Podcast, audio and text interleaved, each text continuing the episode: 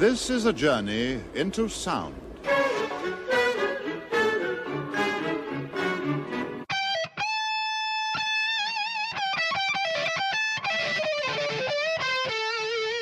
Sieben Tage, sieben Songs. Der Music- und Talk-Podcast mit Matthias und Ragnar.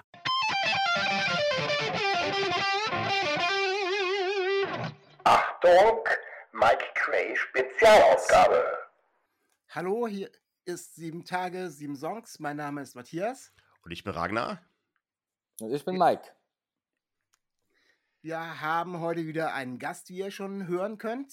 Der Mike Ray ist bei uns. Und bevor wir so in die inhaltliche Geschichte mit der Musik einsteigen, soll er doch am besten selber mal ein bisschen was über sich erzählen. Ja, hi, mein Name ist Mike. Erstmal vielen Dank an euch beide für die Einladung. Es freut mich mega, dass es so spontan dann doch noch geklappt hat. Super gerne. Ja, also mein Name ist Mike Gray. Ich komme aus Leipzig, bin auch geboren in Leipzig.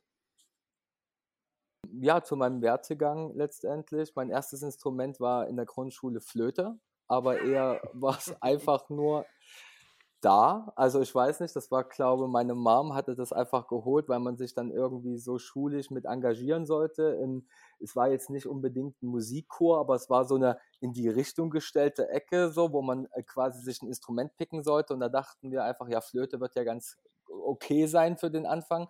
Aber, ich glaube, wir haben alle mit Flöte angefangen, glaube ich. Ich glaube, es ist fast so ein Muss. Also war zumindest bei uns damals früher musikalische Früherziehung Flöte, Blockflöte. Ja, echt? Ja.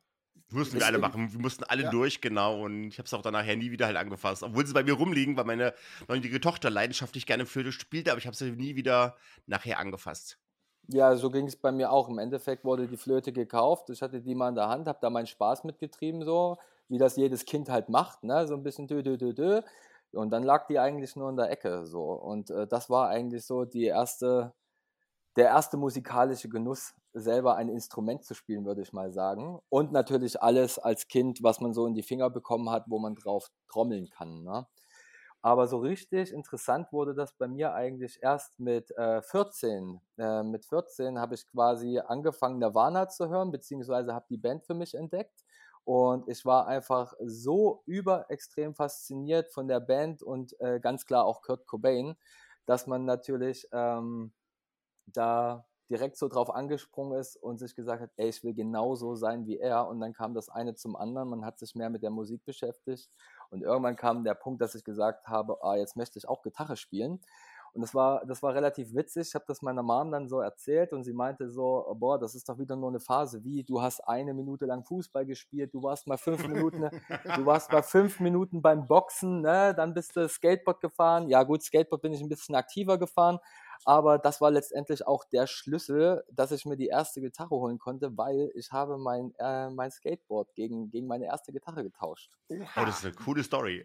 weil meine Mutter wollte das nicht so wirklich finanzieren, weil sie gesagt hat, ey, das ist doch eh morgen schon wieder vorbei.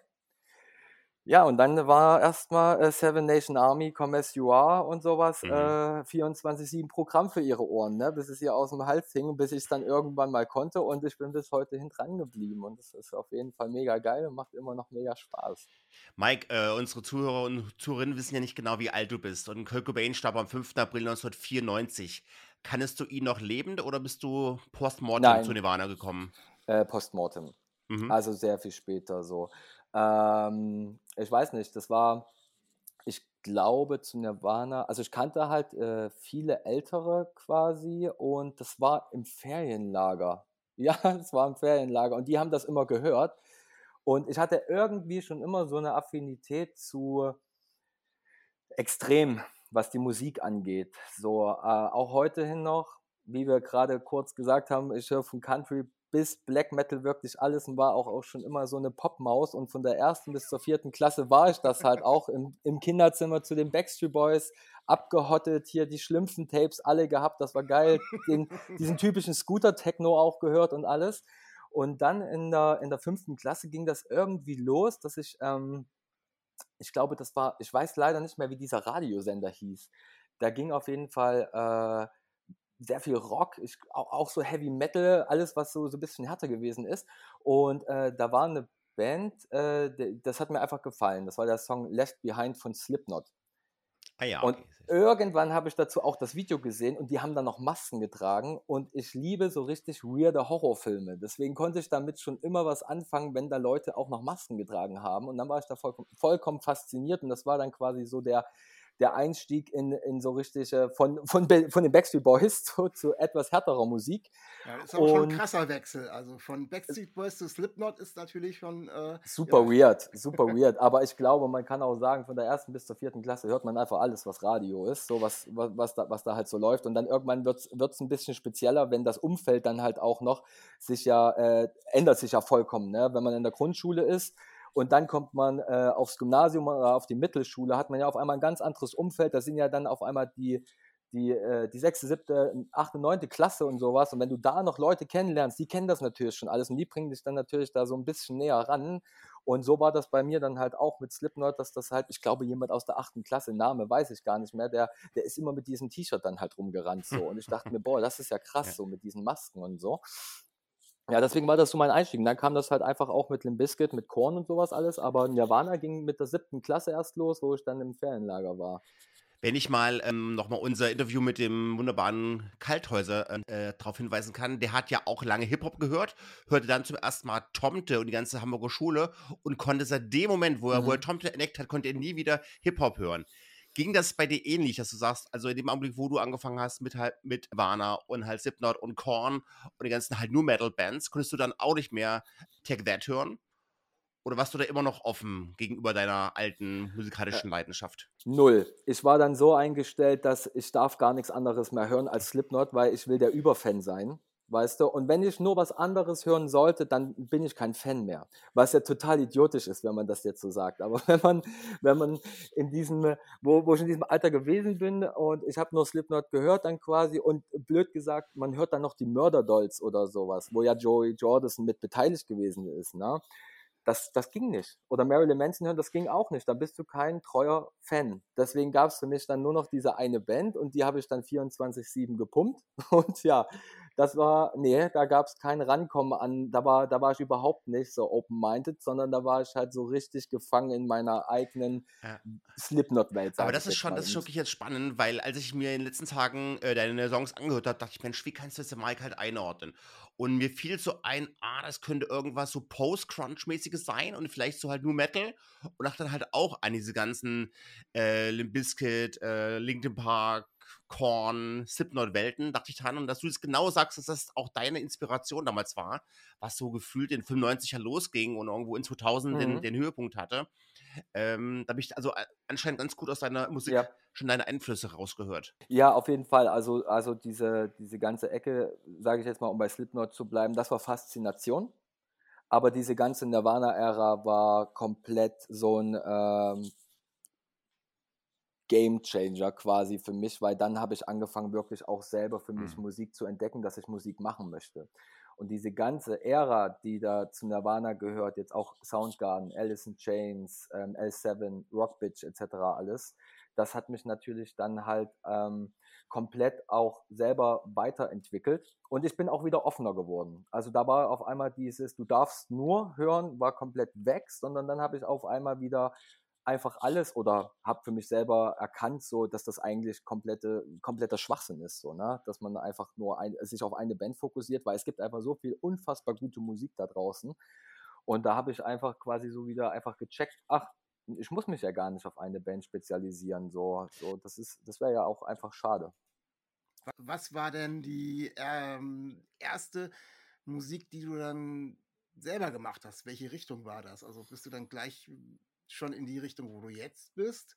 Oder hast du erst dich in den Bereichen ausprobiert bei der Musik, die du damals gehört hast? Ähm, nee, also vollkommen äh, so Grunge-Punk. Also meine allererste Band, die hieß auch Riot. Da äh, habe ich Gitarre gespielt. Ähm, aber nagelt mich nicht drauf fest, weil ich es nicht genau sagen kann. Ich glaube, ich war aber nur eine Woche in der Band, dann bin ich rausgeflogen. das, so, einer ich glaube, Geschichte. Jetzt erzähl bitte mal weiter. Ja, äh, ich bin da, warte, wir waren, wir waren halt immer, äh, in, Paunsdorf hatten wir einen Proberaum quasi. Wir mussten eine Stunde lang oder sowas mit der Bahn hinfahren und das war auch so ein bezahlter Proberaum, wo du, keine Ahnung, die Stunde drei Euro zahlen musstest. Und äh, ich glaube, jeder hatte so ein bisschen sein Equipment, also Gitarre auf jeden Fall so, aber die Drums zum Beispiel wurden dort gestellt. Und ich war an dem Tag, glaube ich, einfach nur super nervig und super anstrengend für die anderen. Und ich kann halt überhaupt nicht Schlagzeug spielen und habe da einfach ultra behindert drauf losgedroschen. Und die anderen waren einfach so Mhm. abgefuckt, dass die gesagt haben, ey, bitte geh, wir haben keinen Bock mehr auf dich. So. Das war dann das. Ähm, und dann war ich da ein paar Monate quasi weg. Und dann haben wir dann, dann war ich eigentlich wieder mit den gleichen Leuten in der nächsten Band einfach, weil das war dann, also das eine wurde ad acta gelegt und dann wurde einfach ein neuer Name gesucht, weil das ist ja immer das Wichtigste, bevor sich überhaupt mit der Musik beschäftigt wird, das wollen wir machen, muss ja erst mal der Bandname stehen, damit das irgendwie real wird. Ne? So. Ja, und dann war ich da in der nächsten Band, genau. Und da war das halt, also es war schon immer so Grunge-Punk angelehnt so und dann aber, wo ich bei, die Band hieß Soulscreen, das war dann eher so mh, Grunge, Alternative, Indie, Screamo. Da wurde schon angefangen zu vermischen ein bisschen. Aber jetzt auch nicht so extrem, wie es vielleicht klingen mag mit den ganzen Genreaufzählungen gerade. Also es war schon, es war im Endeffekt Alternative Rock, aber hatte schon seine, seine verschiedenen Einflüsse halt auch mal drin, weil man dann auch angefangen hat, solche Sachen wie die Used zu hören oder äh, Funeral for a Friend, solche, solche Emo-Bands. Und ähm, das hat dann einfach so mit reingespielt. Genau. Hast du damals auch gesungen?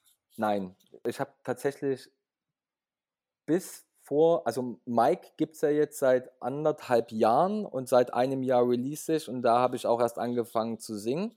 Oha. Und vorher habe ich eigentlich nur so bei Schulkontrollen früher an, also gesungen, weil das war immer ganz geil. Wir hatten ja immer Leistungskontrolle und da musste sich jeder so einen Song picken und du konntest diese typischen äh, Songs picken, die halt in der Schule gelehrt werden. Und ähm, du konntest aber auch eigene Sachen machen, also die raussuchen. Und dann habe ich dann halt immer mir irgendwas von Nirvana rausgesucht oder von Silverchair oder ich habe auch mal was von Wir sind Helden gesungen. Und äh, wenn du dazu noch ein Instrument gespielt hast, hast du eine Extranote gekriegt. Ihr musstet da und- echt vorsingen? Ja, ja, genau. Oha. Und ich habe mir dann halt immer so gedacht, oh, okay, ich mache das lieber mal mit der Gitarre mit dazu, weil äh, zum Beispiel Polly oder, oder Drain You, das, das, das kriegst du hin, zu singen und Gitarre zu spielen, weil ich bin eine absolute Pfeife, was Noten angeht. Ich kann auch bis heute keine Noten lesen, habe hab mir Gitarre alles selber beigebracht, anhand von Tabulatoren und Akkorde hier und da so, aber ansonsten, was Musiktheorie angeht, bin ich voll die Pfeife und mache eigentlich alles so Try and Error mäßig. Wenn was nicht zusammenpasst, ja, dann äh, muss ich halt so lange suchen, bis es für mich zusammenpasst. Oder die, die Melodie, die ich im Kopf habe, die wird so lange gesucht, bis ich sie halt finde. Und äh, deswegen habe ich dann immer in der, in der Schule quasi Gitarre gespielt und da gab es auf Melodie und auf Text halt noch eine Note und da hatte ich halt meine drei Noten, was glücklicherweise meistens immer die Eins gewesen ist und äh, da konnte ich mich so ein bisschen so ein bisschen ausruhen, wenn die nächste Arbeit dann kam, wo es um Noten ging und ich dann doch mal ein bisschen äh, verkacke, was das anging. Ja, super. Ähm, springen wir doch mal so ein bisschen ins Hier und Jetzt. Äh, du hast eine neue Single am Start. Mhm. Ist meine Liebe was wert? Mhm. Ähm, kannst du uns dazu ein bisschen was erzählen zur Entstehung? Ja, also im Endeffekt muss man sagen, also bei, bei dem Thema Mike Gray geht es im Endeffekt darum, dass ich mir ein Ventil gesucht habe, um meinen ganzen persönlichen Ballast und alles, was ich bisher so durchlebt habe, abzuwerfen. Da gibt es leider so ein paar Phasen in meinem Leben, die, die mich dann doch schon sehr krass abgefuckt haben und die ich halt einfach versuche jetzt besser zu verarbeiten und gemerkt habe, ähm, wenn ich das aufschreibe, hilft mir das halt einfach. Und ähm, muss hier aber auch dazu sagen, dass ich vor ein paar Jahren, ich glaube vor, vor zwei oder drei Jahren, war ich beim ähm, Psychotherapeuten und ähm, weil, weil es so verschiedene Probleme gab im Depression, Depressionsbereich und weitergehend auch tiefe Angststörungen, Panikattacken und so. Und äh, da haben wir uns quasi an so einem Lebensbaum langgehangelt, die Therapeutin und ich. Und sie hat dann irgendwann gesagt so, ey, du bist doch Musiker, wie wär's denn einfach, wenn du, wenn du mal Songtexte darüber schreibst, so, oh, probier's doch einfach mal, such dir eine Melodie, schreib dazu. Und so ist das dann auch eigentlich ins Rollen gekommen, dass ich quasi Mike Gray gegründet habe für mich selber, um, um für mich einfach ein Ventil zu haben, um damit besser klarzukommen, was, was ich bisher erlebt habe, was mir passiert ist, was mich beschäftigt, was mir Angst macht. Und ähm, das hat sich dann sehr schnell aber auch ähm, als, als Selbstläufer entwickelt, dahingehend, dass ich ähm, dann halt auch gemerkt habe aus meinem persönlichen Umfeld, wie viele Leute viele Probleme haben und einfach Angst haben, darüber zu sprechen, weil sie sich irgendwie schämen. Und dann ist das so ein bisschen gesellschaftlich bei mir noch geworden, wo ich dann halt gemerkt habe, so, ey, ich selber habe mich auch sehr, sehr lange dafür geschämt, für, für, für manche Themenbereiche und dafür gibt es überhaupt keinen Grund. So und ähm, da, da, dahingehend habe ich dann zu Mike einfach mir, mir selber jetzt nicht die Hauptaufgabe gelegt noch so, aber genau für die Leute auch was zu sagen, die sich vielleicht aktuell noch nicht getrauen, weil im Endeffekt, wo ich angefangen habe, die Taub EP Part 1 zu releasen, habe ich so viele Nachrichten bekommen, wo sie, wo Leute mir geschrieben haben, einfach, äh, ich finde es so stark, dass du, dass du so ehrlich bist und mir geht es gerade genauso und ich finde es schön, dass es auch einfach jemand mal sagt. So, und da, damit kann ich mich identifizieren quasi. Und das hat einfach so einen absoluten Mehrwert nochmal zu dem Projekt gegeben, dass man halt irgendwie sieht, wow, krass, du erreichst hier ein paar Leute, denen irgendwie deine Musik auch auf dieser Ebene weiterhilft. So. Und ähm, genau, da, das, das erstmal dazu, das war die kleine Vorgeschichte und ist meine Liebe was wert, ist im Endeffekt dahingehend, wenn ähm, ich habe halt leider in, in, in einer Beziehung halt ähm, einiges falsch gemacht und ich weiß nicht, äh, bin, bin sehr schnell in eine Selbstverständlichkeit reingerutscht, so was die Beziehung angeht und ähm, hatte dann jemand Neues kennengelernt und da war man natürlich wieder so auf so wie soll ich wie soll ich beschreiben so es war wie ein Abenteuer, es war alles Neuland, es war nichts mehr Routine, weil Routine ist, kann in einer Beziehung der größte Feind sein, wenn man festgefahren ist irgendwie und dann kommt da jemand Neues in dein Leben, den kennst du fünf Minuten, ne, du bist komplett verblendet, hast eine rosarote Brille auf und weißt überhaupt nicht zu schätzen, was du da gerade zu Hause sitzen hast und wirfst das einfach von heute auf morgen weg. Obwohl die Person das niemals verdient hat, dass sowas passiert. Und ähm, der Song, da geht es einfach darum, was ich da von Scheiß gebaut habe in dem Moment, weil ich es einfach diese Beziehung im Allgemeinen zu selbstverständlich gesehen habe in dem Moment äh, und sie einfach von heute auf morgen aufgegeben habe für nichts. So. Darum geht es einfach. Puh, spannende Themen. Was mich natürlich genau. jetzt nochmal sehr interessieren würde, auch, weil viele Musiker sagen, ja, dass ja auch gerade bei, bei Krisenzeiten und, und ähm, wirklich halt psychischen halt Downtime-Zeiten gerade Burnout und Depressionen ist ein riesiges Thema bei, bei Musikern und bei vielen anderen auch, dass dann das Musikmachen auch hilft. Wo würdest du jetzt im Nachhinein so ein bisschen aus der Vogelperspektive mhm. sagen, was hilft dir am meisten? Ist es das Schreiben von Texten, den Song kreieren, produzieren oder nachher wirklich das Feedback und die Bestätigung von anderen, von, von Fans, von Zuhörern zu bekommen, die sagen, hey, das hilft mir total viel, du hast genau mich erreicht und dass sich dann auch, auch dieses positive Feedback äh, am, am meisten hilft. Ähm, es ist eine Mischung aus allem, wobei ich sage, dass das Feedback von, äh, von der Audience ganz, ganz, ganz weit hinten steht, weil das Projekt am Ende des mhm. Tages einfach nur für mich selber ist. Und ähm, wenn, wenn mir jetzt Leute schreiben, dass ihnen das selber hilft, ist das absolut unglaublich. Ich freue mich da auch mega krass drüber, aber ich mache es für niemand anderen außer mich selber. Das ist halt einfach nur der absolute Überbonus, wenn ich solche Nachrichten erhalte aber letztendlich geht es darum, dass ich selber mit mir ins, ins Reine komme, um klarzukommen. Und ähm, ich glaube, es ist eine Mischung, deswegen fokussiert auf Text und Instrumentals. Und ähm, ich, ich suche, also ich fange in der Regel eigentlich immer mit der Gitarre an, dass ich einen Riff vorschreibe. Und danach richtet sich dann halt auch der Text, ob es halt, äh, welche Thematik ich jetzt behandeln möchte, ob es halt doch sehr emotional wird oder ob es vielleicht dann ein in Anführungsstrichen vielleicht ein bisschen erfreulicher, mehr happy wird. Ich meine, so viel Musik habe ich jetzt noch nicht draußen, aber äh, ich weiß ja, was, was noch auf der Festplatte schlummert. Deswegen gibt es da natürlich auch weitaus positivere Sachen dann später noch. Ähm, und ja, das fängt eigentlich mit den Instrumentals an und danach richtet sich das dann. Aber das Wichtigste ist wirklich, wenn es gerade um ein Thema geht, was ich selber verarbeiten möchte, dann ist der Text natürlich hier das Wichtigste. Und ähm, der Text ist auch das Schwierigste, weil ähm, man hat trotzdem immer noch ganz, ganz großen Respekt, dass man sich nicht zu gläsern macht mit den Aussagen, die man da trifft. Aber letztendlich geht es darum, weil ich zu mir gem selber gemerkt habe, also ich habe selber für mich so den Spruch, ähm, gefangen zwischen Selbstliebe und Selbsthass bin ich mhm. wenigstens das erste Mal ehrlich zu mir selbst. Also ich stand oft genug vorm Spiegel und habe mich eigentlich die ganze Zeit nur belogen, dass alles gut ist dass alles in Ordnung ist, obwohl es mir innerlich eigentlich echt beschissen ging, um einfach nur zu funktionieren, um irgendwie für mich selber zu sagen, ach, das wird schon. Und selber habe ich mich dann quasi degradiert mit, es ist doch nur eine schlechte Phase. Was man halt so typisch von vielen Leuten auch kennt, die zum Beispiel nie in einer Depression gesteckt haben, die sagten dann, jeder hat mal einen schlechten Tag. Und das war, da war ich selber quasi mein größter Feind und habe mich selber die ganze Zeit quasi angelogen und habe dann einfach so für mich gemerkt, nee, du musst ja einfach wirklich, um, wenn, wenn du es verarbeiten willst, wenn es dein Ventil sein soll, dann sei einfach so ehrlich wie möglich zu dir selber. Und deswegen ist da, ist da schon Text mit, mit das Wichtigste und äh, ja, halt auch das Schwierigste. Also ab, abgesehen davon, dass ich erst seitdem Mike Ray existiert Deutsch schreibe, weil vorher habe ich nur Englisch geschrieben und ich muss sagen, Deutsch ist dann doch schon eine ganz schön krasse Hausnummer. Was macht das für dich das, aus, das wenn du jetzt mal so deine Lieder vergleichst, wo du Englisch geschrieben hast und äh, dir ist Deutsch? Was kannst du dich besser, präziser auf Deutsch ausdrücken oder hat es auch für dich eine andere Wirkung? Also, also aus Resonanzsicht, wirkt das Deutsch auf dich noch intensiver?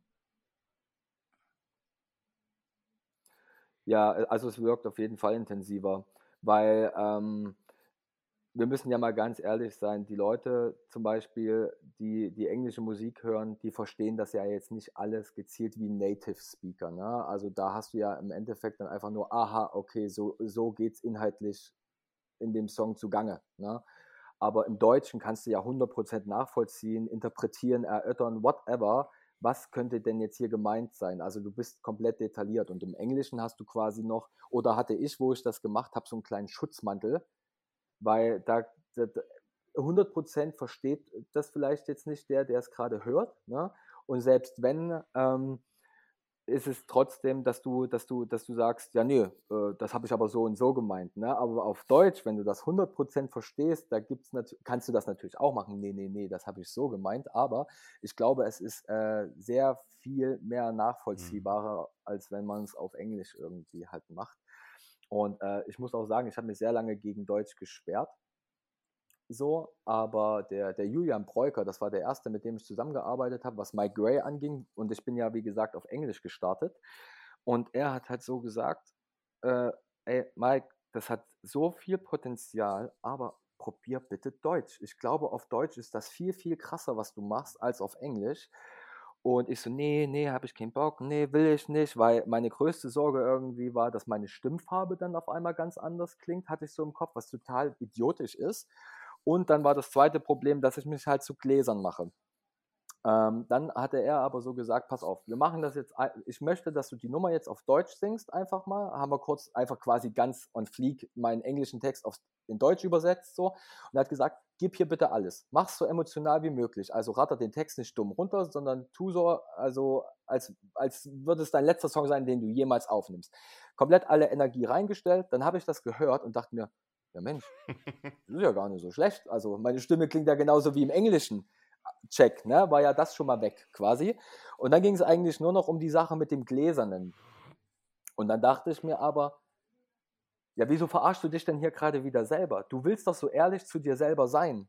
Also mach's doch einfach. Es, versteck dich doch nicht hinter, hinter dem Schutzmantel äh, englisches Wording, sondern nimm doch einfach Deutsch, wenn du wirklich mit dir selber ins Reine kommen möchtest. Und da, wo ich das dann gecheckt habe, gab es für mich dann einfach auch gar keine andere Option mehr. Und ich bin auch sehr, sehr glücklich, quasi überredet worden zu sein, dass ich das Ganze dann doch auf Deutsch mache weil es dann doch sehr viel mehr wegnimmt. Was ist denn dein persönlichster Song? Du hast gerade erzählt, äh, dieses Gläserne und dieses, dieses Offenmachen. Hm, was hast du für dich persönlich von deinen Songs, wo du denkst, ja, da, das ist am persönlichsten und da habe ich den größten Seelenstriptease gemacht? Welcher ist das? Einfach taub. Also von den aktuellen Releases, die alle draußen sind, ist es einfach taub auf jeden Fall. Weil ähm, in dem Song äh, ist es ja, ist ja die Thematik offen gesagt Depressionen und wie es ist, wenn man selber in seinem Kopf gefangen ist und wie es aber halt auch ist, äh, die Zeile und allen geht's beschissen, aber keiner spricht es aus mäßig. Und das vereint irgendwie halt alles, was man halt irgendwie aufgesaugt hat aus seinem Umfeld, aus seinem privaten Umfeld, aber halt auch selber, wo man sich dann selber auch nochmal wieder entdeckt hat, weil ich meine, im Endeffekt habe ich da jahrelang drüber auch nicht gesprochen und das war ein Kampf für mich selber und irgendwann bist du halt an den Punkt gekommen, wo ein Kumpel zu mir gesagt hat, also eigentlich hat ein Kumpel mir da eigentlich nur die Augen aufgemacht. Er meinte halt so, das war, das war auch ganz weird, weil ich habe es wirklich, bin da sehr verschlossener Mensch, was das angeht. Und wir haben aber einen über den Durst getrunken und irgendwann war die Zunge so locker, da war das auf einmal, da ist das auf einmal Thema geworden, so, weil ist ja dann, bei, bei Alkohol wird man ja auch sehr schnell dann mal emotional, wenn es zu viel gewesen ist. Und dann ist das halt so rausgekommen und er hat halt so ganz trocken einfach nur gesagt, na hä, wofür schämst du dich denn? Wenn du einen Schnupfen hast, gehst du doch auch zum Arzt. Und hier hat einfach dein Kopf einen Schnupfen. Also geh zum Arzt. Und dieser Satz hat mir irgendwie komplett die Augen geöffnet und hat komplett alles verändert für mich. Und seitdem kann ich damit auch besser umgehen und daher kann ich dann halt auch über sowas schreiben. Und ähm, daher auch diese Position, dass ich Menschen da helfen möchte, dass man sich für nichts schämen muss, was das angeht. Und ich meine, mentale Gesundheit hat ein wahnsinnig großes äh, Stigmata in unserer heutigen Gesellschaft noch, was aber überhaupt nicht berechtigt ist. Und da möchte ich einfach sagen, okay, äh, ja. Also wirklich wunderbare Botschaft. Ich finde, ich bin sehr, sehr halb begeistert. Das ist genau der richtige Weg, hier sich A, Hilfe zu suchen, professionelle Hilfe, aber auch wirklich in die Ehrlichkeit reingehen und sagen, nein, ich räume jetzt ein paar Mauern ab und ähm, gehe wirklich in die Nackigkeit rein, wähle meine Sprache aus, singe halt auf Deutsch und nicht auf Englisch und mache mich da auch halt verletzlich. Ja. Und äh, weil ich weiß, das ist halt mein Weg. Ja. Mein Weg zur, A, zur Heilung und sogar auch zur Freiheit. Weil ich habe hab bei dir immer wieder auch das Wort Freiheit indirekt zwischen den Zeilen halt rauslesen können. Du möchtest dich halt auch nicht halt einordnen lassen in diese ganzen äh, Labels und Schubladen des, des was ich, äh, Elektro, Rock, Indie, New Metal, Emo. Da machst du dich halt auch frei von diesen Schubladen, wo du auch mhm. gerne mal reingepresst werden wirst. Und von daher denke ich, das ist ein spannender Weg. Mhm der sich dann hoffentlich auch dann wie Freiheit äh, anfühlt. Mal gucken. Hm. Ja, mal gucken. Ich finde ganz spannend, äh, dass du ja vorhin erzählt hast, dass da auf deiner Festplatte noch einige schlummert und du hast ja auch erzählt, dass das Ganze, was du da jetzt verarbeitest und in Musik umsetzt, Prozess ist und ähm, man merkt dir auch an, du steckst ja in einer ganz anderen Phase dieses Prozesses, also dir geht es ja damit auch viel besser. Äh, mhm. Dementsprechend hast du ja auch gesagt, dass da noch positivere Musik, andere Musik äh, auf alle Fälle mit rauskommen wird. Du hast ja teilweise eben auch von den wenigen Sachen, die du veröffentlicht hast, äh, schon auch ein bisschen andere Musik gemacht. Also es gibt diesen Song Ist okay. Mhm. Äh, der ist ja dann eben nicht so emo. Den hast du sogar noch mal in einer Remix-Version äh, noch mal rausgebracht. Mhm. Das ist ja ähm, auch ein Teil wahrscheinlich, äh, den du irgendwie verarbeitet hast, aber dann eher ein positiver. Oder wie ist das zu verstehen? Ist okay, ist eigentlich mit einem lachenden und einem weinenden Auge zu, zu betrachten. Also der hat ja schon sehr den nostalgischen Vibe im Endeffekt, einfach weil ich glaube, jeder kennt das, dass ähm, machen wir es mal einfach nach der Schulzeit fest. Du hast deine besten Freunde in der Schule, dann das Abi ist gelaufen, jeder geht seinen eigenen Weg und äh, weil zum Beispiel er studiert in einer anderen Stadt, hat ein Jobangebot irgendwo, macht vielleicht ein Auslandsjahr oder sowas am Anfang telefonierst du jeden Tag, dann irgendwann einmal die Woche, einmal im Monat und irgendwann erinnert dich Facebook an die Person, dass sie Geburtstag hat. Weißt du, was ich meine? Ja, absolut. Man verliert sich irgendwie komplett. Und ähm, diese Zeiten, die darf man halt aber einfach nicht vergessen. So, und äh, den Song habe ich halt einfach geschrieben, weil ähm, natürlich Leute kommen, Leute gehen, aber es ist natürlich immer wieder äh, schade, wenn halt gute Freundschaften auseinandergegangen sind, halt einfach nur wegen Distanz oder wegen Zeit oder weil man sich halt einfach auseinandergelebt hat. Ne? Und ähm, da ist es aber trotzdem schön, dass man im Kopf immer noch die Momente hat, an die, an die man sich zurückerinnern kann. Und wenn man zum Beispiel gerade, keine Ahnung, man geht an den See und man weiß genau, hier habe ich vor zehn Jahren mit meinen Jungs immer gechillt, aber keine Ahnung, was die jetzt treiben, dann ist das doch trotzdem ein schönes Gefühl, wenn man dort wieder steht, wo man zehn Jahre vorher gehangen hat, aber auf der anderen Seite man denkt, ach Mensch, was macht er denn jetzt eigentlich so? Aber man weiß es halt nicht, weil man den Kontakt halt vollkommen verloren hat in der Hinsicht. Deswegen, ähm, ich glaube, es ist eine Inter Interpretationssache auch wieder bei dem Song, wie man den interpretieren mag. Also es ist okay, weil der, man, man entwickelt sich ja halt auch weiter und Freundschaften gehen daher auch auseinander. Wenn, wenn vielleicht, es muss ja nicht immer negativ sein. Es gibt ja auch Leute, die, die sich wirklich im Negativen auseinanderleben, aber der Song thematisiert halt wirklich, wie es halt einfach nur ist, wenn man sich, wenn man sich halt einfach verliert, aufgrund von Umzügen. Mike, wenn du jetzt mal an Silvester 31.12.2022 denkst und du stehst jetzt irgendwie mit einem Glas Sekt auf einem Halbbalkon oder so mit Freunden und guckst auf das Jahr zurück. Welche, über welche Themen möchtest du gerne in diesem Jahr gesungen haben? Ähm, da ich aktuell schon an der Taub EP Part 3 schreibe, auf jeden Fall noch mehr das Thema Depression, Panikattacken, Angststörungen, ja, dahingehend wieder. Also man kann eigentlich sagen, dass die Taub EP Part 1 so eine kleine Mischform gewesen ist, auch so bis, also okay, ist okay, ist ein bisschen positiver, aber diese Zeilen, das sind ja äh, Liebeskummerlieder, einfach Taub ist ein Depressionslied, äh, wo es um Depressionen geht, genau. Und äh, bei der Taub EP Part 3 möchte ich all, alles noch mehr vermischen. Ich weiß aber leider jetzt noch nicht, wie viele Tracks die beinhalten wird. Kann sein, dass er fünf hat, kann sein sechs oder kann vielleicht auch sein sieben. Da muss ich jetzt auf jeden Fall gucken. Ich schreibe auf jeden Fall gerade fleißig dran. Es wird auf jeden Fall aber äh, um es runterzubrechen, noch mehr Seelenstriptease, glaube geben, weil das ist mir das Wichtigste. Und da gibt es einfach noch viel aufzuarbeiten von meiner Person her. Wenn du dieses ähm, Kunstprojekt Mike Cray, was du dir jetzt erschaffen hast, um deine Ausdrucksform äh, das als Ausdrucksform gewählt hast, um damit umzugehen, wenn du jetzt irgendwann, spielen wir mal noch ein Jahr weiter, äh, sagst, ich habe da jetzt eigentlich ziemlich viel aufgearbeitet, würdest du das dieses Projekt Mike Cray schließen und sagen, das ist der Part, den ich äh, da jetzt gemacht habe und ich widme mich weiter Musik, aber ähm, mache das quasi auf anderen Wege, vielleicht äh, dich anders nennen oder oder würdest du sagen, dann ist Mike Cray eben einfach der andere und äh, macht die andere Musik? du wirst niemals alles abarbeiten können. Wenn du einmal diese Tür aufgemacht hast, das heißt ja auch nicht, wenn du zum Therapeuten gehst, dass du 100% geheilt bist. Du kriegst immer mal wieder deine, deine Ups, du kriegst immer mal deine Downs und es, es ergeben sich im Leben immer wieder Sachen, ähm, mit denen man vielleicht nicht so gut umgehen kann.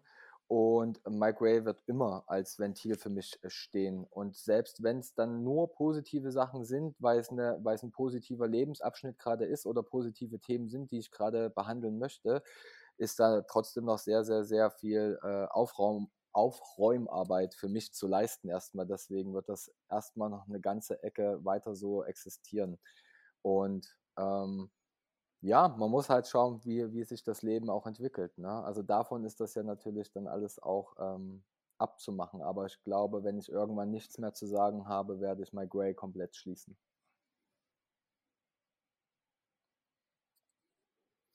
Nee, erst mal angefangen.